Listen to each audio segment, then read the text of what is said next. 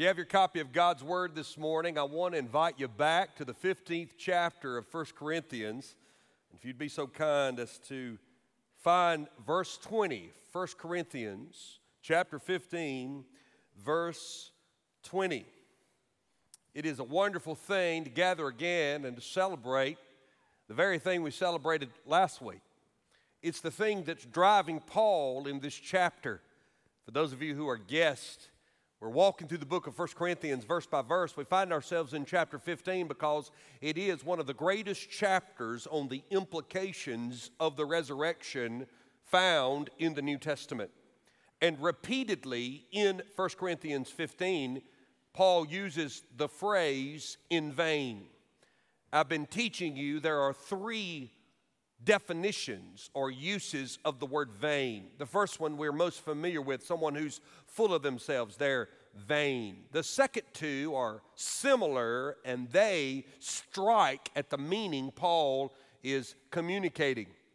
Marked by futility, our English dictionary would say, ineffectualness, unsuccessful, useless, vain efforts to escape. And then the third derivation of it, having no real value, idle or worthless, vain pretensions.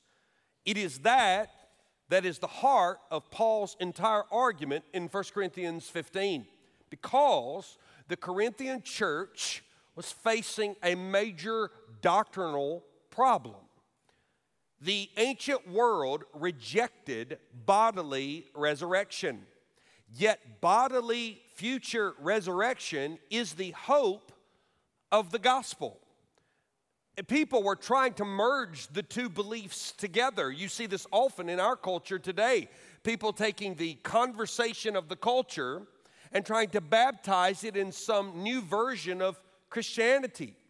This is why truth and doctrine matter. I'm not asking you to enter into a relationship with doctrine or words or even your Bible. The people who were baptized a few minutes ago did not pray to receive the Bible into their heart. They did not simply ascend to a mental affirmation of some doctrinal beliefs. Some of the greatest New Testament scholars alive today who understand the idiosyncrasies of language, the nuance of syntax, are atheists. You don't have to believe God to study the Bible. But when you study the Bible with an open heart, you'll end up believing God because He uses His Word. And His Word is important because even though we're invited into a relationship with Christ, that relationship must be founded on truth, unchanging, unadulterated truth. And one of the truths of our relationship with the Lord is that this is not the end. And even when we pass from this world, our soul, joining the Lord, our body being laid to rest, that is not the end. The resurrection of Jesus assures us, as we have articulated the last few weeks, a future, real, bodily resurrection of our own. Now, Paul, being a master communicator, did something last week as we celebrated Easter at Church at the Mill. He went down a hypothetical discussion of if Christ was not raised. And now he turns his attention toward an even better message. If last week Christ was not raised, this week is really a few verses telling us what's going to happen because he was, in fact, raised. Anybody like Pearl Jam? I grew up in the 80s and the 90s, and in 1994, which would have been my sophomore, junior year of high school. I graduated in 96. High school was the best five years of my life. I graduated in 96, but uh, in 1994, Pearl Jam released their most famous album, and on that album, Eddie Vedder, the lead singer, had written a song called Better Man. And it's a lament. The song's actually uh, clean. I, I never use a song that's not in a sermon. I went and studied the lyrics to make sure I remembered the tagline She can't find a better man. She thinks she's in love with him. She can't find a better man. And It is written from the perspective of a woman who has a husband in a struggle and he's not willing to change, and she's tied herself to him, and she's basically settled. She's brokenhearted because she can't find a better man. It is their most favorite song. Many of you will go listen to it on iTunes today because I said it. Some of you will be taken back to 1994 and you'll do your bangs up in a big ball and tight roll your jeans and you'll be jamming to Pearl Jam. You know, the whole world is looking for a better man. The NFL is looking for a better quarterback. The NBA is looking for a better forward, shooting guard. Baseball teams are looking for better hitters. Corporations are looking for better CEOs. I understand Bud Light's looking for some better folks.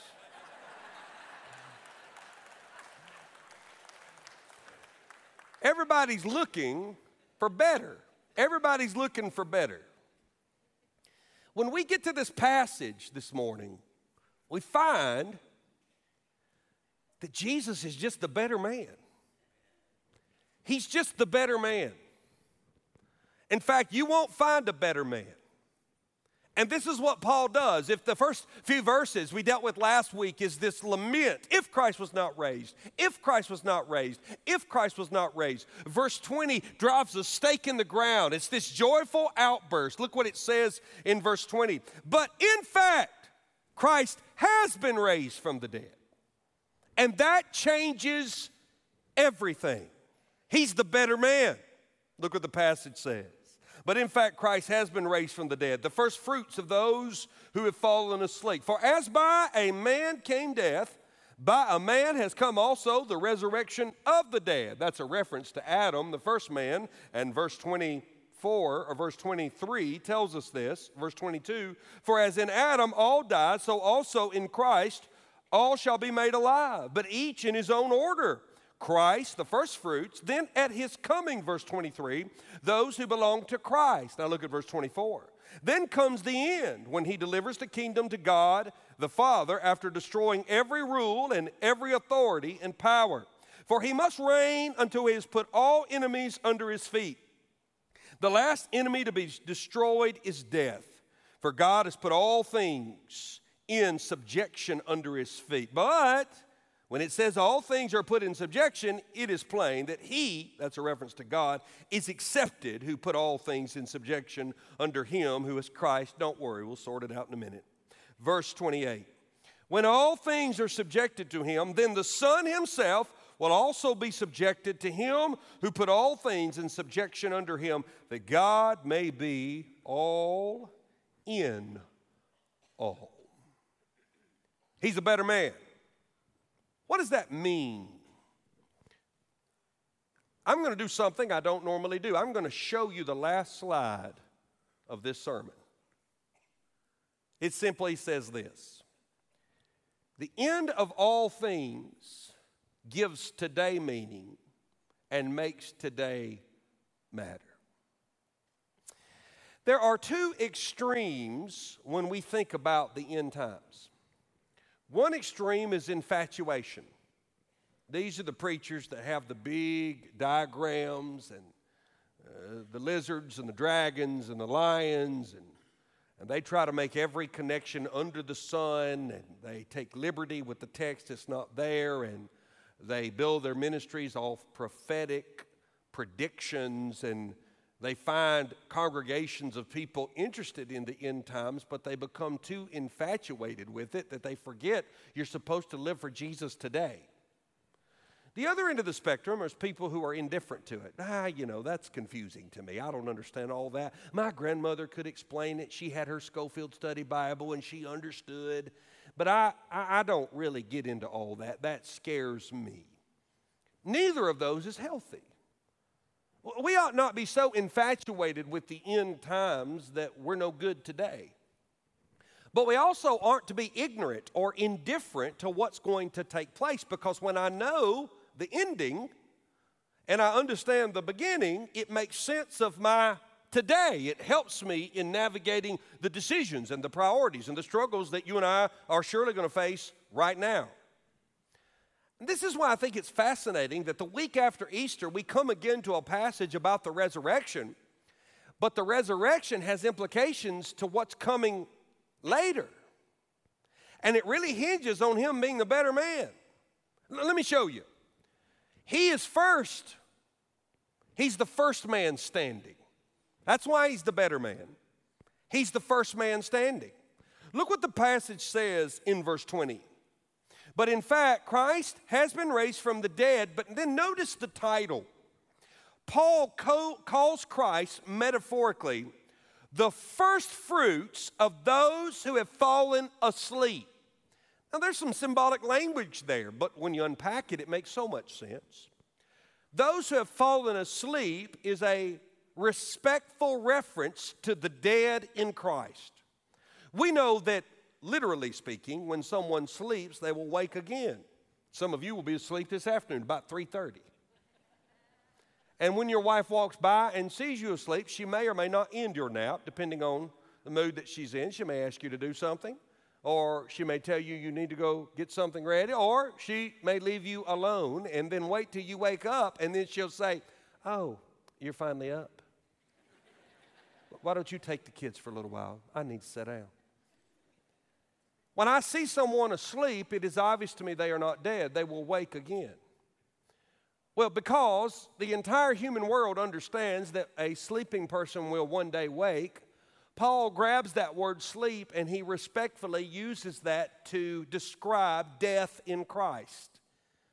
He says, The dead in Christ are sleeping in the Lord. They've fallen asleep in the Lord. Their spirit is with the Lord, they're not in limbo. And their body has been laid to rest. Now, we know, literally speaking, death has come. The body will decay, the remains will not last the soul will forever. But even that is temporary because one day the body will be resurrected. And so Paul says Jesus is the first man standing because he's the first fruits of those who have fallen asleep. But it is the first fruits that's the most fascinating description.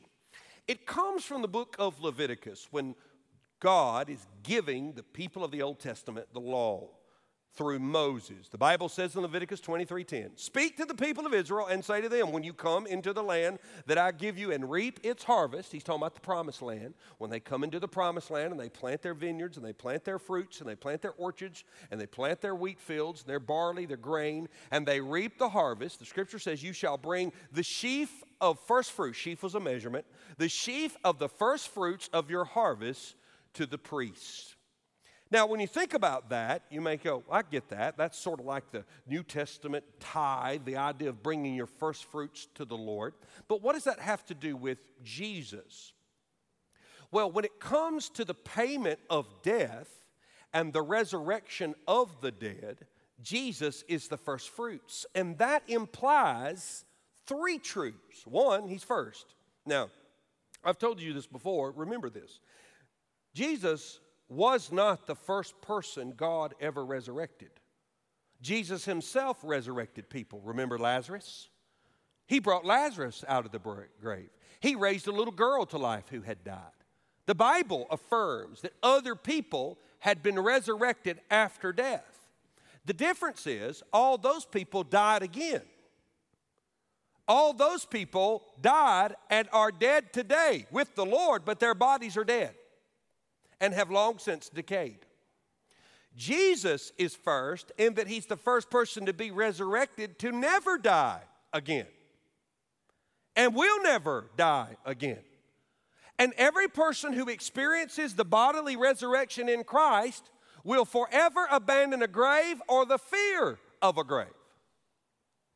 But also, first communicates kind in nature. There's no difference between the first apples picked and the apples picked on the second day.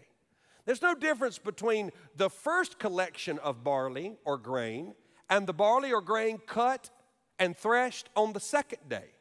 The idea being that those in Christ who follow him will be of his same resurrected nature, not of his deity. I'm not suggesting that when we're resurrected on the great resurrection day that we turn into the Son of God like Christ. No, that would be blasphemy. But we do experience the glorified, sinless bodies we were intended to have before the fall of man. So, just like the Son of God is a welcomed, honored guest in heaven, assuming his role again within the Trinity, we are welcome and honored in heaven to be celebrated. In fact, the scripture calls him our brother and that we are sons and daughters of the triune God because the Lamb of God has covered our sins. We are of the same kind and nature. But there's one more meaning, which is so good it's the pledge or the promise. Did, did you know that World War I was not called World War I until there was a World War II? It was just called a World War. In fact, whenever you have a first, it implies there'll be a second and a third and a fourth. So the idea that he's the first fruits means that God in heaven has harvested from the grave his blessed son, but he's coming back to pick some more folks. And so, as the first fruits, he's the first man standing. But secondly, he's the best man standing. There is this great biblical comparison between Jesus and Adam. And the correlations are beautiful and obvious. Adam was the first man made in the image of God from the dust, from the ground. God formed him and breathed into him life. He was the first man. Jesus became the best man. Both Adam and Jesus were given opportunities to be perfectly obedient, and one was. You see, before the fall, Adam could obey God or disobey God. But after the fall, he could only disobey God. He did not have the ability, due to sin, to perfectly obey the Lord. So a better man must be sent. One of the things we see when we study the Old Testament is that all of the great characters, starting with Adam, were merely foreshadows of a greater man who was to come. In fact, what Paul does in verse 21 is to draw that parallel. Look what the scripture says. He says this in verse 21 For as by a man came death, by a man has come also the resurrection of the dead. For as in Adam all die, so also in Christ shall all be made alive. The curse of sin, which came through Adam, is why you and I all have a grave in our future. But the grace of God, which came through Christ, is why we also can have a resurrection in our future. One of the greatest treatments of this comparison is found in the fifth chapter of the book of Romans. I actually ask you not to take time to turn there, though you're always welcome to. I want you to listen to the Word of God. Paul told Timothy, do not neglect the public reading of Scripture. I think it's important in the preaching event at times to read the Bible and let the Bible speak to the people. Just listen to the Bible. Romans chapter 5, verse 12. And as you listen, think about Adam versus Christ. Therefore, just as sin came into the world through one man, and death through sin, and so death spread to all men because all sin. for sin indeed was in the world before the law was given. But sin is not counted where there is no law. Yet death reigned from Adam to Moses, even over those whose sinning was not like the transgression of Adam, who was a type of the one who was to come. But the free gift is not like the trespass. For if many died through one man's trespass, much more have the grace of God and the free gift by the grace of that one man, Jesus Christ, abounded for many. And the free gift is not like the result of that one man's sin. For the judgment following one trespass brought condemnation, but the free gift following many trespasses brought justification. For if because of one man's trespass, trespass, death reigned through that one man, much more will those who receive the abundance of grace and the free gift of righteousness reign in the life through the one man, Jesus Christ. He's the better man. So Adam's fall condemned us all. Christ's resurrection saves any who trust in him. He's the better man. But he's also the last man standing. And this is where we really wanted to get to. When I was 11 years old, there weren't many more things important to me than the WWF. Man, that's back when wrestling, now I differentiate wrestling and wrestling. Wrestling's actually an Olympic sport. It is phenomenal, the endurance that these athletes have. You can always tell an old wrestler, he doesn't have a neck or ears. But it is phenomenal what they have. And the school that I grew up in, we didn't have wrestling. But man, on TV, we had wrestling. I mean, folding chairs and barbed wire and tables, wrestling. There's even local wrestling you could go to. Some of you met your wives there.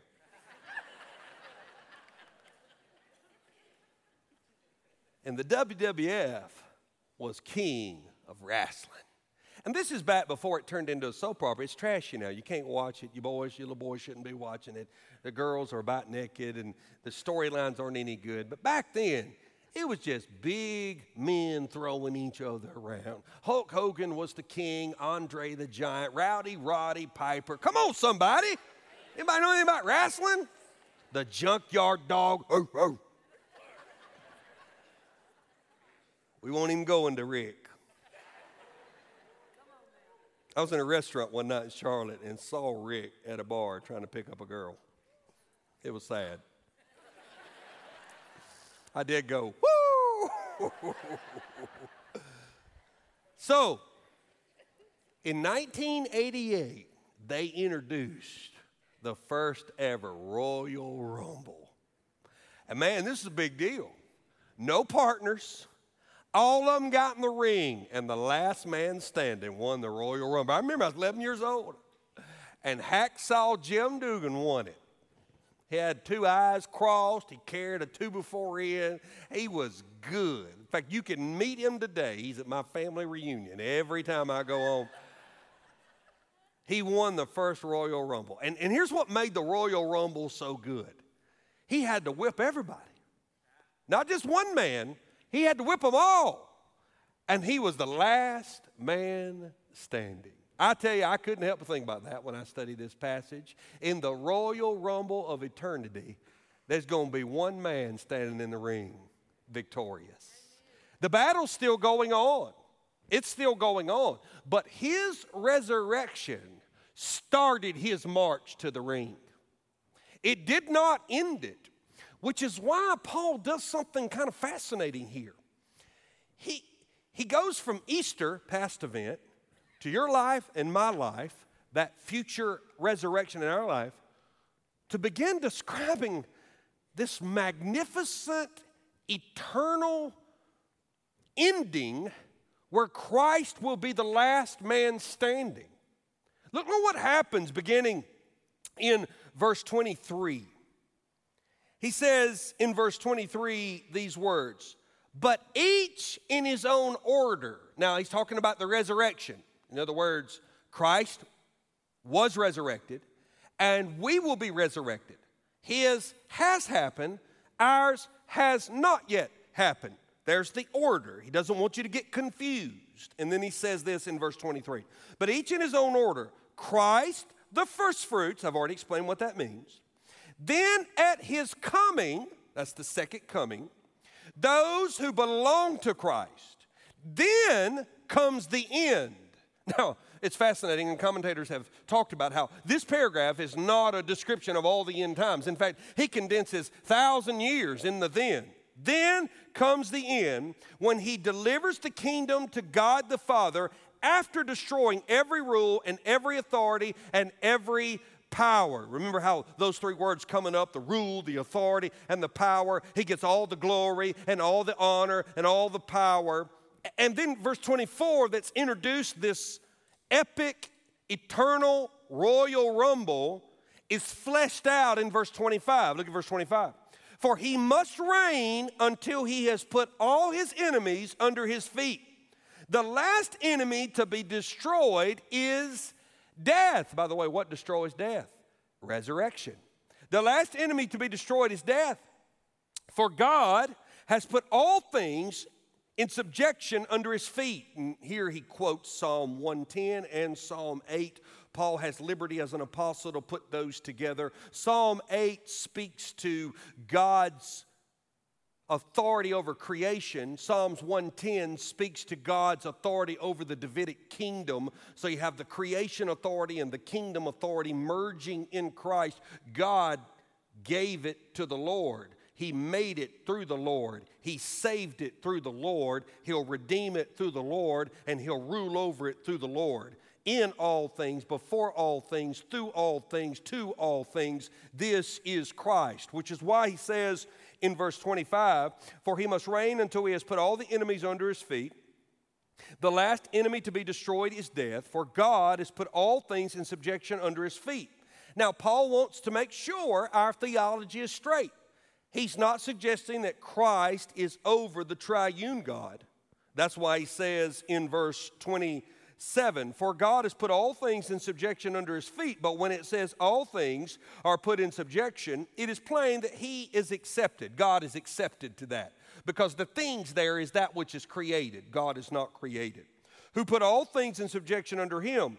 When all things are subjected to him, then the Son himself will also be subjected to him and put all things in subjection under him, that God may be all and in all. If you're a little bit confused, don't worry, I was when I read it the first time. Let, let me explain.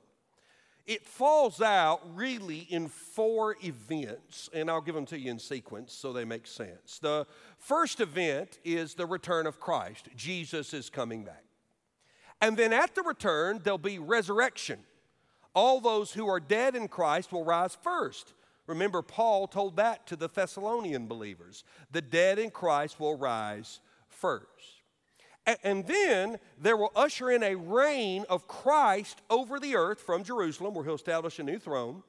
And that's the reign of conquest. Now, you really have a choice in our day and age. There are some people who say, well, people won't come to a modern church if you bog them down with these big words or these concepts. They need something that they can live on tomorrow. I say, that is not worth the words I just used to say it. I don't want to water anything down, I want to boil you up. I want you to understand some important terms that matter. And I don't want you to feel bad about not knowing them I want to give you an opportunity to know them. So let me give you some terms real quick. Here's a term, and I'll, I'll put it on the screen. This is the second coming of Christ. Let me tell you exactly what that means the sudden, be unannounced, personal, visible, bodily return of Christ from heaven to earth.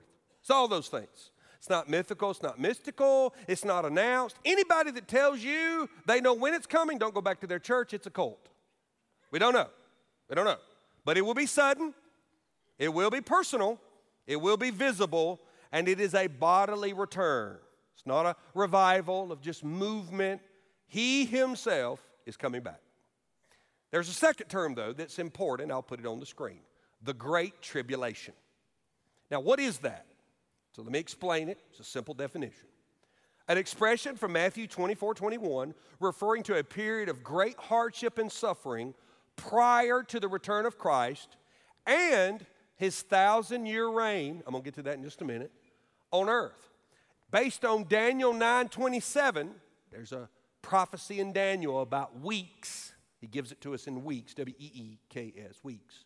Many believe the tribulation will last seven years. So you've heard people say seven years of tribulation. So, so, so, so I am not one who is married to it lasting seven exact years or us knowing exactly when it will begin, but I do believe there will be a great tribulation because the Bible says there will be. Third term, this is important millennium. You've heard the millennial reign of Christ. Let me explain what this is. Millennium means a thousand. The period of 1,000 years mentioned in Revelation 24 and 5 as the time of the reign of Christ and believers over the earth. Okay? That's the millennial reign. Okay? Now, now that's important. That's a 1,000 year period. So as you, as you think about those terms and what that means, you then begin to ask the question what is the rapture? Well, let, let me explain what the rapture is. That word comes from a word in the original language to snatch up. My mama raptured me out of many church services, right? I've often told you, my book on parenting, I haven't written it yet, but the title is going to be Snatch Them Up. We got some kids, just snatch them up, straighten them out, snatch them up. The rapture, the taking up or snatching up of believers to be with Christ when he returns to earth. That's the rapture. That's the rapture. If you ever watched the Left Behind series or read the books, the, the, whole premise of the book is that this is everybody that's left after the rapture, the unsaved. Okay? Now, how does all this happen? In what order does it happen? Well, there are many, many views, and today's not the day to debate them. But I, I wanted to give you those terms because I'm going to show them to you in just a minute. Some really big words. But don't be intimidated by the big words. Don't be intimidated by them, okay? But here, here, here are the two views that I believe most line up with Scripture. I have brothers and sisters in Christ who love the Lord Jesus, who are just as saved as I am, who might not agree with this, and that's okay. The first one is pre tribulational premillennialism. I know you're thinking, oh my goodness, I need another coffee. The cafe's open, but we're almost done. Notice the word pre, before the tribulation, before the millennialism. So here's what that means this is the view that Christ will return secretly before the Great Tribulation to call believers to himself. The church will be disappeared, they'll be snatched out. Then the tribulation will happen. The church won't go through the tribulation. This was the tradition I was raised in. This is the tradition that many of you were raised in, where the church will be raptured out. We won't go through the tribulation. And then, and then again after the tribulation to reign on earth for a thousand years. In other words, the church will not go through the great tribulation. I've put it in sequential order on the back screen, and I'm so thankful for the gift of technology. So today's present, the church will be raptured, seven years of tribulation. Then there'll be a second coming and a millennial reign. Christians will return with Christ to that day. Reign of Christ, final judgment, eternal state. That final judgment is when Christ will consign all the wicked to hell and all the righteous to himself. Satan himself will be thrown into the lake of fire, the great beast, the dragon uh, of, of Revelation, in the eternal state. There is another view that's simply called post tribulational premillennialism. These are people who believe the church will actually be called to go through the rapture uh, through the tribulation. They won't be raptured out. The rapture will happen at the end. It goes something like this present, tribulation, second coming, rapture, and millennial reign all happen together in this mysterious cataclysmic event reign of Christ, final judgment, eternal state. Now, this is not a study of the book of Revelation or the book of Daniel, and I'm happy to discuss that with you at a later time. Here's my point Jesus wins, and if we know him, we win.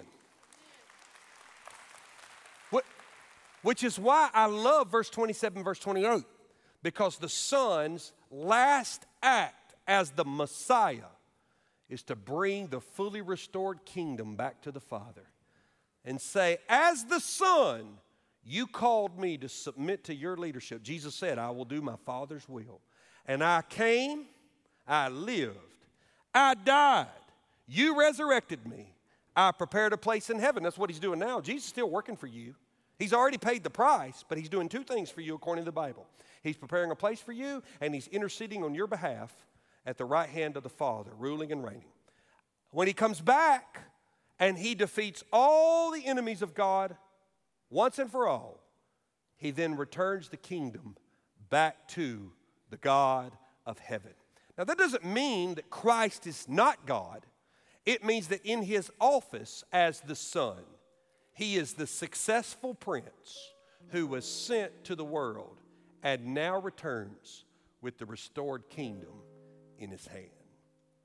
Now I'm going to tell you what I told you earlier. Remember? Because of the end, that gives today meaning and it makes today matter. Some of you walked in today feeling defeated. You may be defeated by a personal sin struggle. I, I don't know. Maybe you're struggling with something. You just cannot kick a bad habit. You're struggling in your defeat. Others of you are defeated by a broken relationship that you'd love to fix, you don't know how. You're exhausted. Some of you have somebody in your life that's broken a child in rebellion, a loved one in an addiction, someone who's just miserable and they're making everybody around them miserable. Whenever you encounter things like that, not to mention sickness or financial struggles or the uncertainties of the world, it's not hard to get discouraged. And I think that one of the greatest misconceptions is that somehow Christians are immune from discouragement. Read your Bible. Uh, Christians, people who love the Lord God, dealt with all kinds of ups and downs. It's what we do with the discouragement. And, and, and I'm, not, I'm not saying put on a happy face and fake it. The Bible says bring your sorrows to the Lord. But sometimes I need to step out of my life. I need to back up. And I need to say, I don't know that that relationship will ever be fixed. I don't know that this person will ever turn around. I don't know that this job will ever work out. I don't know that this dream will ever become reality. I don't know that this tumor will ever shrink. I don't know. But I know the ending. I know how it ends. And because I know how it ends and who ends it, when I look at a world of options to follow, he's the better man because he's the first man standing. He's the best man standing. And by God's grace, he'll be the last man standing. And that means when I don't know what to do, I take the next step of obedience for one reason because he lives.